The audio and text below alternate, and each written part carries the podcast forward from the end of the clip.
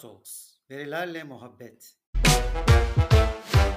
Merhabalar, Data Talks'a hoş geldiniz. Bugünkü konuğumuz yerel yönetimlerde kadın temsili araştırması. Araştırmayı Ayşe Kaşıkırık, İstanbul Üniversitesi Siyaset Bilimi ve Kamu Yönetimi'nde doktora yapan Ayşe Kaşıkırık gerçekleştirmiş. Ayşe hoş geldin. Hoş buldum. Teşekkür ediyorum Ulaş. Biz programda hemen sonuçları konuşuyoruz. Ne çıktı bu araştırmandan? En temel sonuçları nedir? Ne söylüyor bize ana bulgular? İstanbul'da 1411 meclis üyesi olduğunu ve bunun sadece 265'inin yani %19'unun kadın olduğunu söylüyor.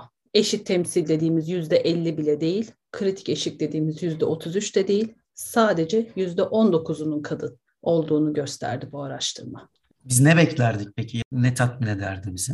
Eşit temsil elbette. Düşünsenize nüfusun yarısıyız. E, dolayısıyla seçmenlerin de yarısı kadınlar. Hani ne oluyor da bu durum temsil noktasına geldiği zaman eşit değiliz. Eşitlikten çok uzak bir durumdayız. Bu kabul edilebilir bir durum değil. Belediye meclis üyeliklerinde belediyenin karar organı, belediye kararlarının çıktığı en üst düzey mekanizmada eşit temsil edilmelidir. Peki niye bu sonuçla karşı karşıya kalıyoruz biz? Belediye meclislerinde aday listelerine baktığımız zaman ben bir bölümünü daha önceki çalışmalarımda incelemiştim. Örneğin İstanbul'un bir ilçesinde X partisinin seçilme imkanı veya yüksek oy alması mümkün değil. Tamamen kadınları ilk sıralara koyuyorlar aday listelerinde. Aynısı belediye başkanlığı adaylıklarında da geçerli. 2019 yerel seçimlerinde İstanbul'un çeşitli ilçelerindeki belediye başkan kadın adaylarına baktığımız zaman seçilme imkanı yüzde beş bile değildi bu adayların. Dolayısıyla belediye meclis üyeliklerinde de aynı durum söz konusu. Kadınlar seçilebilir yerlerden ve seçilebilir sıralardan aday gösterilmiyor. Kadınlar o ilçede 30-33 tane belediye meclis üyesi, 39 tane işte biliyorsunuz belediye meclis üyeliklerinde de nüfusa göre belli oluyor. Eğer nüfusu genelde İstanbul için söyleyeyim. PUS ilçe belediyelerinde 250 binle 500 bine kadardır veya 500 binle 1 milyon arası bu bantta olur. Yani 500 bine kadarsa nüfusu 37 belediye meclis üyesi çıkartıyor. 500 bin ve 1 milyona kadar olanlar da 45 belediye meclis üyesi çıkartıyor. Ve tek tek baktığımda ben şunu gözlemledim. Kadınlar aday olamıyor ki seçilebilsin. Seçilebilir sırada aday değil. Bir hafta önce katıldığım bir toplantıda bir gazeteciyle görüştüm. Dedim ki Esenyurt için konuşmuştuk. Ya dedi yüzde yirmiydi kadın e, meclis üyesi aday listesindeydi. De 20. Sonra bu ne oldu? Seçilebilir sıralara vesaire baktığımız zaman durumu gördüğümüz tablo şaşırtıcı değil. Kadınları seçilebilir sıralara ve yerlere konulsaydı bu tablo değişik olabilirdi ve tabii ki kadınların adaylaşmasını da arttırmamız gerekiyor. Tek iki yönlü düşünmemiz lazım kadınlar daha fazla aday olmalı. Aday olan kadınlar seçilebilir sıralardan hmm. gösterilir. Tam onu soracaktım. Yani aday olmak istiyorlardı da mı aday yaptırılmadılar yoksa başvuru da mı sınırlıydı? Aktif olarak siyasete yer alan kadınlar ve gazetecilerle yaptığım, yerel gazetecilerle yaptığım bir toplantı sırasında bu çalışmadan bahsedince dediler ki biz kadınlara hep tavsiye ediyoruz. Cesaret noktasında hep aday olun diyoruz. Kadınlar aday olmuyor diyemem ama aday olan kadın sayısı erkeklere göre çok az. Düşünebiliyor musunuz? %20'lik bir kadın aday oranı var. E ne kadar seçilecek? Düşünebiliyor musunuz? Bunların hepsi aslında birbiriyle bağlantılı süreçler. Yani %40'ı aday olsa kadınların belki %30 olacak bu oran. Ben İstanbul genelinde %19 buldum. Birçok ilçede ise %20, 22 bandında buldum. E zaten %20'si aday oldu en fazla. Hı hı. Hep birbiriyle bağlantılı kadınların daha fazla aday olması lazım. Aday olan kadınların da hep altını çiziyorum seçilebilir sıralardan ve yerlerden. Yani o zaman teyit etmek için sorayım. Şöyle bir zincir var. Bir kere kadınlar yeterince aday adayı olmuyorlar. Aday adayı olan kadınlardan da yeterince aday çıkarılmıyor. Çıkarılırsa da seçilebilecek yerlerde aday yapılmıyorlar. Sonuçta bu oluyor. Aynen güzel bir zincir. Zaten hmm. her zaman altını vurguladığımız bir husus şudur. Bunu bazen siyasi partiler bambaşka alanda kullanıyorlar. Denk geldik geçen dönemlerde. Biz kadınlara aday olun dedik ama kadınlar erkeklere aday gösterdiler. Yok böyle bir şey. Kadınlar aday olmak istiyor. Ancak siyasetteki o toplumsal cinsiyet rollerini, o siyasetteki ataerkil yapıyı, erkek egemen bakış açısını kırıp da aday olabilmek de kadınlar için büyük bir başarı. Hı hı. Çünkü çok eril bir yapı var. Biz belediye meclis üyeliklerini konuşuyoruz. Bakalım siyasi partinin parti meclis üyelerine, cinsiyet dağılımına, siyasi partinin karar organlarına bakalım, il başkanı, ilçe başkanlarına bakalım ne kadar kadın erkek var ve o kadınlar oraya gelirken ne tür badireler atlatıyorlar. O yüzden belediye meclis üyeliklerine geldiğimiz zaman da durum zaten kadınların siyasetteki eşit olmayan yarışı ve koşullarının bir tezahürü. Kadınlar aday olmak istediklerinde siyasi partilerde görünen veya görünmeyen birçok bariyerle engelle karşılaşıyorlar. Biz oraya şunu layık görmüştük, şu adayı düşünüyorduk ya, şu vardı ya aklımızda. Ondan sonra sen bu dönem dursan da bir başkasını yapsak ki o başkası da genelde erkek oluyor veya ilk birkaç sıraya muhakkak zaten ilk 3-5 sıra erkeklerden oluşuyor. Bu dediklerim de genelde aslında partilerden bağımsız. Siyasi partilerin tamamına yakınının kadın adaylara karşı bakış açısı bu yönde. Çok tek tük istisnalara denk geldim. Listeler hazırlanırken hep böyle ilk beş sıralarda belediye meclis üyeliklerinde genelde erkekler vardı. Bu tüm partilerde de öyle mi? İstisnalar var mı? İstisnalar var tabii ki yani şunu söyleyebiliriz işte bazı partilerde cinsiyet kotası var yüzde 33 Cumhuriyet Halk Partisi yapıyor HDP'de zaten biliyorsunuz eş başkanlık Hı-hı. ve tüm sistemde e, eşit bir bakış açısı var ancak burada da şöyle bir handikap oluyor. Yine eğer listeler bir kadın bir erkek şeklinde hani fermuar sistemi dediğimiz bir yöntemle hazırlanmadığı zaman yine seçilebilir sıralar. Yani siz 10 tane aday göstereceğinizi düşünün. Bu 10 adayın o bölgede sizin maksimum 3 tane çıkartabilirsiniz. İlk 3 sıraya erkek koymuşsunuz. Zaten erkek seçiliyor siz listeye bir kadın bir erkek yapsaydınız en az bir tane kadın oraya girecek. Yani kota demek 10 tane adayı belirlerken ilk 5 erkek son 5 kadın olursa tablo böyle oluyor. Bunların bile matematiği hesaplanıyor. Ama böyle ne yazık ki insanlar bunları planlıyor ve düşünüyor. Yani kota var diyor. Tamam eyvallah. Var %50-50 güzel. %40 yapıyorum diyor. %33 yapıyorum diyor. Ama ilk seçilebilir sıradan o partinin çıkartabileceği aday bellidir anketlerden. Az çok yani. Hani bir aday çıkar belki maksimum iki adayın yeri değişir. Ama az çok bellidir geçmiş seçim dinamiklerine göre. Fermuar yapsaydık bir kadın bir erkek olsaydı en az bir iki tane kadın çıkacaktı meclise. Artık zaten kota aslında belki 1990'larda çok konuşulan bir konuydu. 80'lerde konuşuluyordu. Ancak biz Türkiye'de halen daha kadınlar siyasette yokluk sendromu yaşıyor. Yok kadın yerel siyasette görünür değil. Kimi partiler tarafından vitrin süsü olarak görülüyor. Kimi partiler tarafından sadece seçmenlerin oylarını alacak bir kişi olarak aday gösteriliyor. Ancak gerçek anlamda yerel siyasette Türkiye'de kadınlar yok. Başkanlıklarda yok, belediye başkanlığında, meclis üyeliğinde yok, muhtarlıklarda yok. 1930'dan 2022 92 yıl geçmiş. Türkiye Cumhuriyeti tarihi boyunca belediye meclis üyeliklerini kadınlar en fazla yüzde 11 oranında temsil edildi. Bütün Türkiye genelindeki oran mı bu? Evet en fazla. E, o da en hmm. çok 2019 seçiminde kadın belediye meclis üyesi oranı yüzde 11'e yükseldi. İstanbul yüzde 19. Evet. Peki şimdi şey sorayım bir de. Her araştırmanın böyle ilginç bölümü vardır. Twitter'daki tabirle popi bulgular. Nelerdi bu araştırmada? Ne bileyim mesela sürpriz ilçeler var mı bizim beklentimizin tam tersine sonuçları olan konuda? Evet var kesinlikle var tabii ki. Öncelikli olarak mesela ben Adalar ilçesinde daha fazla kadın yani sayı genel olarak 11 belediye meclis üyesi var adalarda. 3 tanesi kadın. Şimdi ben şunu beklerim. Adaların sosyoekonomik statüsü, insanların refahı ve o bölgede aslında daha kadın temsiline yönelik motivasyon da daha yüksek. Ancak yüzde 27 kaldı. 11'de 3 kadın temsili. Ben adalarda çok şaşırdım. Gelelim Ataşehir hani hep gelişen bir yer deriz, yeni inşa edilmiş deriz. 37 belediye meclis üyesi var, 4 tanesi kadın. Oh. Ataşehir benim böyle çok hayal kırıklığına uğrattı. Ondan sonra ilerliyorum yine. Beşiktaş. Beşiktaş'ta 31 belediye meclis üyesi var, 7'si kadın. Halbuki Beşiktaş kadın muhtar oranında Türkiye'deki en yüksek ilçelerden birisi. Kadıköy ve Beşiktaş gelir kadın muhtar oranında. Neredeyse yarısından fazla kadın muhtarı var. Er, erkek sayısından hmm. bir fazla. Yani Beşiktaş'ta bu yapı var, buna imkan var. Muhtarlıklarda biz bunu gördük ancak meclis üyeliklerinde durum çok kötü. Aday mı çıkmamış peki, seçilememişler mi? seçilememişler. Seçilebilir sıradan değil yine Beşiktaş'ta. Değiller. Hı. Onun dışında Beyoğlu 31'de 4 kadın var.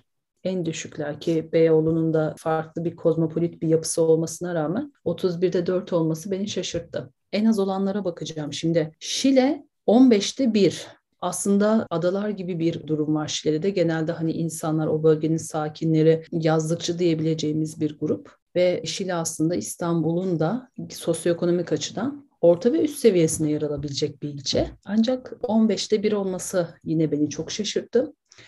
Ve Zeytinburnu. Ee, aslında Zeytinburnu birçok açıdan şu anda Avrupa yakasının Sultan Gazi, Bağcılar, Esenler, Zeytinburnu'nun en merkezi ilçesidir Zeytinburnu. Yani böyle bir toplanma merkezidir. Birçok hani e, kültürel aktivitenin, ulaşım imkanlarının aslında orada çok nasıl diyeyim uygun bir altyapı var Zeytinburnu'nda. Hem göç alan bir bölge, göç veren bir bölge. Siyasal anlamda da yerel demokrasisi çok gelişmiş bir yer. Ama 37'de 3. 3 kadın var. Yine o çok şaşırtan bir sonuç oldu benim açımda. Yani bunları söyleyebilirim. Şişli'nin daha çok olmasını beklerdim. Ataşehir aynı şekilde çok olmasını beklerdim. Zeytinburnu gibi Avrupa yakasının merkezi ilçelerinden birinde daha çok olmasını beklerdim. Şile'de. Ya bunların hepsi hayal kırıklığı yarattı. Daha doğrusu hmm. hem hayal kırıklığı Tersine örnek var mı? Beklemediğim zaman yüksek çıkan. Elbette onlar da var. Onları da söyleyeyim. Mesela Arnavutköy yeni kurulan belediyelerden birisi. Yani yeni kurulan dedim diğerlerine göre tabii ki yeni kurulan. 37'de 6. Arnavutköy genel olarak yapısını ve o bölgeyi çok iyi bildiğim için söyleyebilirim. Kadınların eğitim seviyesi çok düşüktür. Yoksul bir bölgedir Arnavutköy. Yani Türkiye İstanbul'un en yoksul bölgelerinden birisi. Yoğun iç ve dış göç alır. Bazı bölgeleri halen kırsaldır yani. Böyle bir yerde 37'de 6 olması Ataşehir'den daha yüksek bakacak olursak. Bu benim için iyi bir şeydi. Belki bir sonraki seçimde burada bir potansiyel olduğunu gözlemleyebildim. Bunu net söyleyebilirim. Hepsi o kadar düşük ki beni şaşırtan diyebileceğim şimdi arıyorum. pozitif hepsi, anlamda şaşırtan yok. Pozitif yani. anlamda keşke hepsi şaşırsa diyeceğim. Yani hepsi 3, 5, 6, 1 hani böyle sayısal data gibi o kadar düşük ki. Hani hangisini elimde alsam orası kalıyor ama Arnavutköy'ü zaten özel olarak söylemek istiyordum. Yani Eyüp Sultan Fatih 37'de 8 bekle, bekleyebileceğim rakamlardı. Ya yani ben hep şeyle Hı-hı. kıyaslıyorum aslında o bölgedeki kadınların eğitim düzeyi, kadınların siyasal hayata katılım motivasyonu ve cesareti ve kadınların tabii ki ekonomik durumu. Çünkü siyasette var olabilmek ekonomik durumla da doğrudan ilgili. Ümraniye mesela, Ümraniye'yi de örnek olarak verebilirim. Hani yükselen yıldız olarak gösterilir o bölgede. İşte kentsel dönüşümdür, farklı göç durumları yaşamış ama şu anda 45'te 9 kadın belediye meclis üyesi var. Orada da bir potansiyel var. Belki bir sonraki seçimde bu 12-13 olabilir. Orada da yerel siyasete kadınların güçlenmeye başladığını gözlemleyebiliyoruz bir önceki seçim dönemine göre. Dolayısıyla bunları söyleyebilirim yani ilk etapta gelenler. Çünkü diğerleri çok beklediğimiz mesela Bakırköy'de 31'de 10. Ya Bakırköy'de zaten e, dediğim gibi kadın muhtar sayısı fazla, kadınların yerel siyaset, ilçe siyasetine katılım seviyesi çok yüksek, kadınların görünürlüğü çok yüksek, kadınların ekonomik hayata katılımı yüksek Kadıköy'de, Bakırköy'de. Bunların hepsi birbiriyle ilişkili. Eğitim Öyle bakınca bu oranda yeterli değil aslında. Tabii ki değil. Yüzde 32 düşünün Bakırköy için konuşuyoruz. İstanbul'un en zengin 2-3 ilçesinden birisi.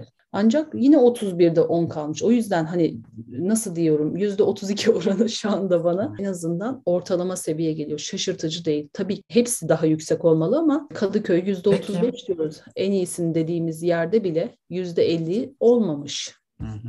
Peki bir serbest satış bölümümüz var. Bizim böyle verilerin haricindeki gözlemlerimizi ve bilgilerimizi de kullanarak bu konuyu konuştuğumuz. Oraya bir soruyla girmek isterim. Eminim meclisin şu an kendisini de takip ediyorsundur. Orada kadınların katılımı nasıl? Geçenlerde bir kadın üye bize kadınlarımız diye hitap etmeyin diye uyarıda da bulundu diğer üyelere. Seçilmişlerin katılımını nasıl buluyorsun? Yeterli değil. Bir iki önceki döneme göre daha iyi bir noktadayız. Seçilmişlerde belli bir anlamda farkındalık oluştu artık. O kullanılan dilde, ifadelerde, toplumsal cinsiyet rollerinin oluşmasında önemli bir kazanım var. Ancak kadınlar kürsüde yeteri kadar konuşmuyor, konuşturulmuyor. 10 tane erkek konuşuyor, araya bir iki tane kadın serpiştiriliyor. Kadınların görünür olabilmesi için kendi seslerinin, sözlerinin daha duyulur olabilmesi hem cinsleri adına bir farklılık ve farkındalık yaratabilmeleri için en az asgari eşit değeri dediğimiz yüzde 33 yani üçte bir oranında temsil edilmesi lazım. Şu anda 2-3 tane mecliste bunu sağlamış. Kadıköy, işte Bakırköy. Bunlarda sağlanmış yüzde 33.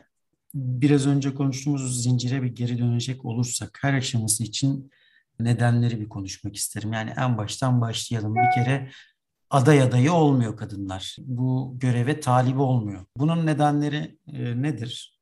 Öncelikli olarak ekonomik ve eğitimle ilgili bariyerler. Siyasette kadın var olabilmek için zaten öncelikle ailesinde bir aile baskısı. Sokağa biz buna mahalle baskısı diyelim. Çevreden mahalle baskısı. Birçok adayla veya aday adayıyla ben birebir görüşmeler yaptığımda hep şunu söyledi. Eşim bile bana çok uzun zaman sonra destek oldu. Yapabileceğime inandı. Kadınlar en başta ailelerinden başlayarak belli zincirleri kırmaya çalışıyor siyasette. Kendilerini gösterebilmek, daha doğrusu varlıklarını siyasete kabul ettirebilmek için aileden başlayan bir mücadele serüveni. Ardından siyasal partiye gidiyor. Belli bir noktaya gelebilmesi için kendini kadın kolları varsa kadın kollarıyla sınırlandırıyor. Ki ben kadın kollarına karşı olan bir insanım. Kadınlar bütün mekanizmalarda eşit yer alabilmeli. Bütün yani bir yerin kolu bacağı veya bir şeyi uzvu olmak zorunda değilsiniz. Nedir hani, zararı kadın kolları bir partide kadın kolları olmasının getirdiği olumsuz sonuçlar ne, nedir?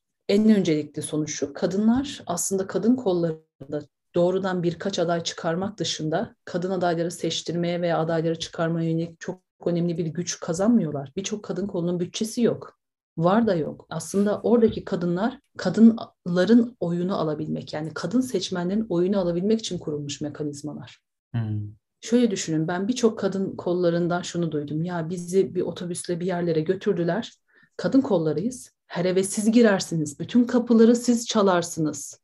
Kadınlar size evlerini açar ama biz erkekleri evlerini alamazlar.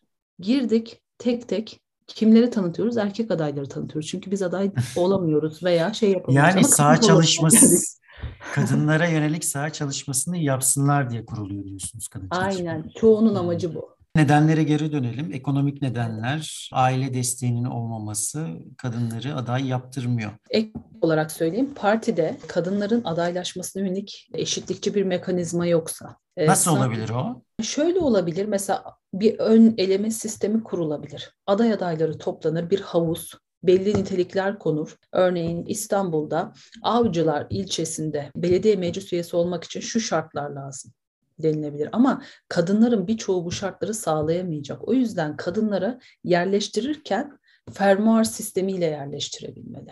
Yani şunu öneriyorum. Örneğin avcılarda belediye meclis üyeliğine 250 aday geldi. Bu adayları seçerken kadınların eğitim ve ekonomik durumu erkeklerin gerisinde. Türkiye ortalaması belli. Dünya ortalaması, Türkiye ortalaması ortada. O zaman kadın adaylar arasında belki çeşitli objektif elemeler yapılabilir. Tabii ki hani bizim biz arzu ediyoruz çok fazla kadın olsun. Fazla kadın olduğu zaman bunları nasıl eleyeceğiz denilecek olursa ön eleme sistemi kurulabilir. Halka belki bir ön araştırma yapılabilir. Veya farklı özellikteki kadınlar serpiştirilebilir. Hepsi yüksek eğitim düzeyine sahip kadınlar olmak zorunda değil. Belki birisi ilkokul, ortaokul mezunu ancak o bölgeyi çok iyi biliyor, aktif sahada yıllarını vermiş, çalışan bir kadın da aday gösterilebilmeli. Sadece kadın erkek değil, farklı kadınlar arasında eşitsizliğe yaratılmamalı listeler oluşturulurken. Peki bir sonraki aşamaya da sorgulayalım. Diyelim ki kadınlar aday olmak istedi. Aday yapılıyorlar ama kazanamayacağı yerlerden yapıyorlar diyorsunuz ya. Bunun nedeni Niye erkeklik yani niye listelerde şu iyi bir şey değil mi bir parti için? Kadınların daha çok girmesi iyi de bir görüntü. Niye bu kararlar böyle çıkmıyor da bu kadınların dezavantajını olacak şekilde çıkıyor? Öncelikle yerel siyasetten konuşuyoruz. Yerel siyaset aslında Hı-hı. bir rant alanı. Ve bu rant alanını erkekler kadınlara bırakmak istemiyor. Yerel siyaset geçmişteki araştırmalar, çalışmalar da onu ortaya koyuyor. Parlamento seviyesinde kadınların temsili %17, yerel seviyede %3 başkanlık seviyesinde %11 meclis üyeliğini düşünebiliyor musunuz aradaki farkı? Kadınlar yerel siyasette daha az, çok çok daha az temsil ediliyor. Bunun alt sebeplerine baktığımız zaman ise partilerin artık kent alanı rant alanı oldu. Bunu hepimiz gözlemliyoruz, çevremizde görüyoruz. Yani kentsel dönüşümler, ondan sonra imarlar, tapular, ruhsatlar bunların hepsi belediye üzerinden işliyor. Ve belediyenin meclisi üzerinden geçiyor bu kararlar. O yüzden aslında ben de bu araştırmada onu net gözlemledim. Hani değinmedim ama mesela bu meclis üyelerinin komisyonlara dağılımına bakacak olursak kadınlar genelde aile, gençlik, spor, çocukla ilgili komisyonlarda, nadiren imar, plan, bütçe komisyonunda. Ne tali konularla. Tabii ki. Yani düşünebiliyor musunuz? İmar, plan, bütçe bunların yüzde sekseni erkekler tarafından erkek belediye meclis üyeleri var. Bu da benim ilk başta söylediğim kent alanı, rant alanı sözümde doğrular nitelikte oldu. Ben de buna özel olarak dedim neden acaba? Ben de katılıyorum parti için çok iyi hem imaj hem de kadın seçmenlerin oyunu alması için de önemli bir avantajdır diye düşünüyorum.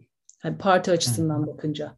Ancak realiteye bakıyorum. Kadınlar tamam daha az aday oluyor dedik ama aday olanları seçilebilir sıraya koymayıp erkekleri koyuyorsun ve koyduğun erkeklerin de çoğu inşaat mühendisi müteahhitse avukatsa yani neden belediye meclis üyeliklerine sürekli inşaatçılar, müteahhitler, tüccarlar şeyler giriyor acaba diye sorguladım ve sonra komisyon dağılımına bak bakınca arka planında onu gözlemledim. Yani erkekler hep plan, bütçe, imar vesaire o komisyonlardalar.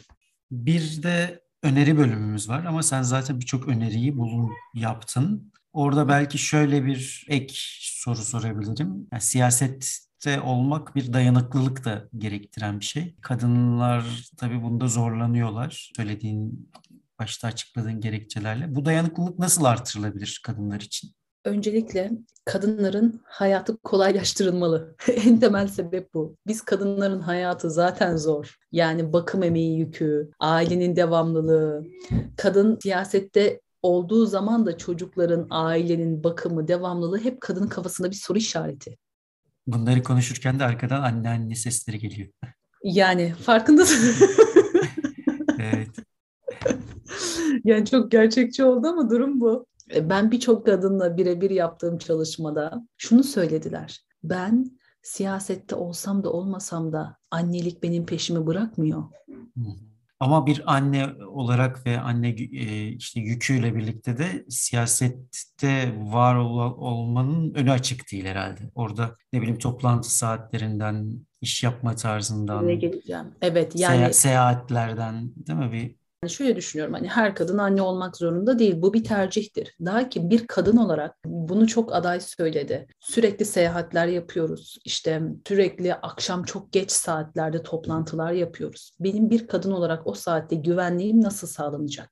Yani bir kadın bir kentte hele bunun düşünün ki Anadolu'nun ücra bir ilçesinde olduğunu düşünün temel güvenlik sorunu da var kadınların. Artı ona zaman ayırabilmek. O Yalnız o... burada şu, şuna da düşmeyelim tabii. Kadınların annelik görevi var. Onlar onu yapsın. Bu iş onlara uygun değildir. Argümanını da meşrulaştırmamak lazım sanırım. Hayır. Hayır hayır ben şunu vurguluyorum. Demek istediğim öyle mekanizmalar kurulmalı ki kadının üzerindeki bakım yükü azaltılmalı. Anne olup hı olmaması ayrı bir konudur. Yani o bir parantez açar kadın hayatında. Ancak kadının üzerindeki bekar bir kadın olabilir ama ailede örneğin yaşlı varsa, engelli varsa genelde kadınlar bakmakla yükümlü oluyor. Bakım emeği yükü, ailenin devamlılığı. Ya da şuradan düşünsek yani kadınların hakim olduğu bir siyaset dünyası olsa bugünden ne gibi farkları olurdu? Öncelikle kadınlar tabii bir başka kadının yaşadığı koşulları ve durumları çok iyi anlayabilirdi. Örneğin bir kadın parlamentoya çocuğuyla çok rahat gidebiliyor Finlandiya'da. Eğer daha fazla kadın olursa bir başka kadının koşullarını iyileştirme noktasında kadınların yararını gözetecek kararlar alma almaya meyilli oluyor. Biz bunu dünyada gördük.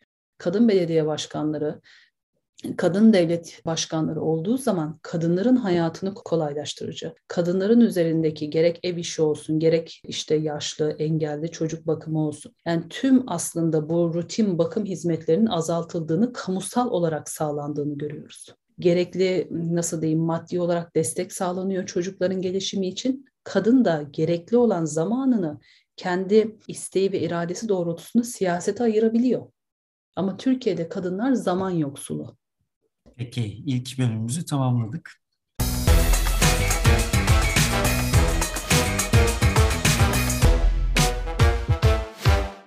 Data Talks, verilerle muhabbet. Şimdi araştırma detayları ile ilgili bir sorularım olacak. Önce seni kısaca bir tanıyalım. Tabii İstanbul Üniversitesi Siyaset Bilimi ve Kamu Yönetimi bölümünde yüksek lisansımı yaptım. Cinsiyete duyarlı bütçeleme üzerine çalıştım yerel yönetimlerde. Ardından doktoraya devam ettim. Doktora da şu anda kentsel dönüşümün kadın yoksulluğu üzerindeki etkilerini araştırıyorum. Tez aşamasındayım. Onun dışında profesyonel hayatımda yaklaşık 10 yıla yakın süre farklı araştırma projelerinde, saha çalışmalarında ağırlıklı olarak yerel yönetim, belediye, kent, katılım, kadın olmak üzere çalışmalar ve projeler yürüttüm. Son 4 5 aydır da İstanbul Üniversitesi'nde doktora bursiyeri olarak bir araştırma projesinde görev yapıyorum. Araştırmadan e, bahsetmeni isteyeceğim bir de. Nasıl yaptın, nelere baktın, ne kullandın, yöntemi neydi? Tabii. Bu araştırma aslında benim şu motivasyonumla ortaya çıktı. Ben böyle bir araştırmaya başlamadan önce kafamda bir sürü soru işareti ya da sorular gezer. Türkiye genelinde %11 olan belediye meclis üyesi oranı kadın belediye meclis üyesi oranı. Acaba İstanbul'da nasıldır? Ben İstanbul'da çok daha yüksek olmasını bekliyordum. Yani yüzde on biri, yüzde otuz, kırk. İlk başlarken bunu hayal etmiştim. Neden dersek zaten İstanbul'un metropoliten özelliği, sanki kadınların e, siyasette var olabilme koşullarını kırsal bölgeye göre daha avantajlı kılar diye düşünüyordum. Kent yaşamında kadınlar daha fazla yerel siyasette söz sahibidir diye düşünerek aslında başladım. 39 ilçe belediyesinin web sitelerini taradım. Toplam belediye meclis üyeleri sayıları, arasından kadınların sayılarını buldum, tablolaştırdım. Olmayanlar için CİMER'e yazdım. Ee, CİMER'den tek tek tüm belediyelere 2019 yerel seçimlerinde kaç belediye meclis üyesi olduğunu, kadın oranını bunların arasındaki istedim. Bu şekilde aslında bir yaklaşık bir aylık veri toplama süreci oldu. Bu konularda başka ne gibi araştırmalar yapılabilir? Yani imkanın olsa şu anda bu buradan devam etmek istesen ne yapardın? Türkiye genelini çıkarmak isterdim. Tabii ki. Onu çok merak ediyorum. Ya ben arada... buna şaşırıyorum bir yandan da. Bunun zaten bizim bir tıkla erişebileceğimiz bir veri olması gerekmez mi? Niye yok Kesinlikle. bu? Ben şöyle söyleyeyim. Ben bu araştırmaya başlamadan önce bir hocamla şu anda şey kitap bölümü çalışıyoruz. O da 1930'dan günümüze kadın belediye meclis üyelerinin kronolojisini çıkartıyoruz. Halen o kitap bölümüm devam ediyor. Şimdi ben hocaya ilk söylediğim zaman hocam dedim 1930'dan günümüze kadar alırım veri dediğiniz nedir ki yazarım CİMER'e bilmem nereye. İnanın CİMER'e yazdım çoğu dedi ki bizde böyle bir veri yok. Yok. Aradan geçen yıllarda hadi 1930'da 1960'a 80'e kadarını bir derece değil. 80 sonrası yani ben göremiyorum ya. Bu veriyi halbuki erişilebilir olması lazım. Örneğin Türkiye Belediyeler Birliği'nin sayfasına girdiğim zaman ya da Çevre Şehircilik Bakanlığı'nın sayfasına girdiğim zaman, İçişleri'nin sayfasına girdiğim zaman bunları görebilmem lazım. Erişilebilir ya da YSK'nın sayfasında bu kırılımlar olması lazım. Yok. Sadece meclis üyeliklerinde değil, muhtarlıklarda öyle. Kadın muhtar sayısına ulaşabilmek için Muhtarlar Federasyonu'na defalarca aradık, veri gelmedi vesaire. Yani çok uzun bir süreç. İstanbul için konuşun meclis üyeleri sayfası aktifti. Ancak ben bu çalışmayı örneğin Anadolu'daki bir ilçede yapsam web sayfası doğru düzgün yok. Nasıl ulaşacağım bu veriye? E, YSK'ya yazıyorum yok diyor. E, Belediyeler Birliği yok diyor. Kimse yok yani veri yok ortada. Dolayısıyla o, o çalışmamda da ben şunu gözlemledim. Dedim ki hocam kapsamı daraltalım. 1990'dan sonraki seçimleri alalım. yani durum böyle. Ne yazık ki veri fakiri bir ülkeyiz. Peki bunu da demeden bitirmeyelim diyeceğiniz, ekleyeceğiniz şeyler var mı? Var tabii ki. Öncelikle aslında yerel siyaset dediğimiz şey hep beraber kolektif olarak inşa edilmesi gereken bir süreç. Kadınlar yerel siyasette kendini daha yakın hissediyor, daha ulaşılabilir hissediyor, erişilebilir hissediyor. Mahallesine, sokağına çıktığı zaman diyor ki ben belediyeyle karşı karşıyayım, muhtarlığımla karşı karşıyayım. Ancak parlamento için bu geçerli değil, Ankara ulaşılmaz diyor. Ancak bu rakamlar tam tersini söylüyor. Yerel siyasette kadınlar yok, bu yokluğu nasıl giderebiliriz kısmını bence siyasi partilerin kendi içlerinde muhakkak konuşmaları, yani masaya yatırmaları lazım. Önümüzde bir yerel seçim var. Bu tablonun değişmesi lazım.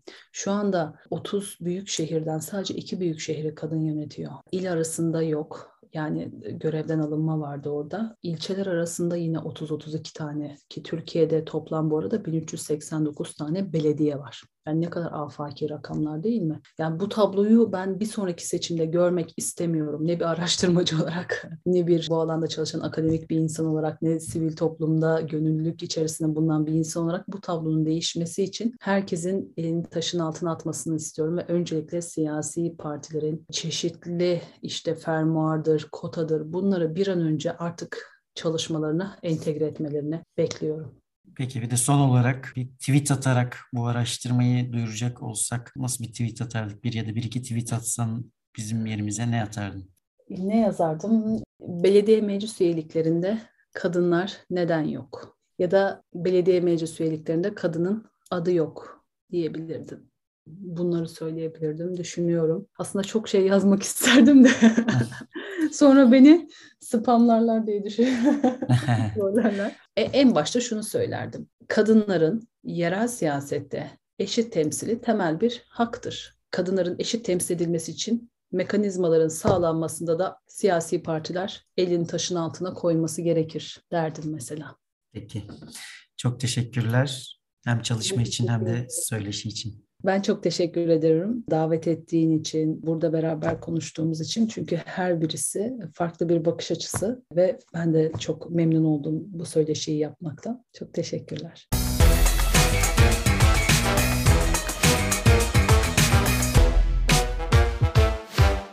Data Talks, verilerle muhabbet.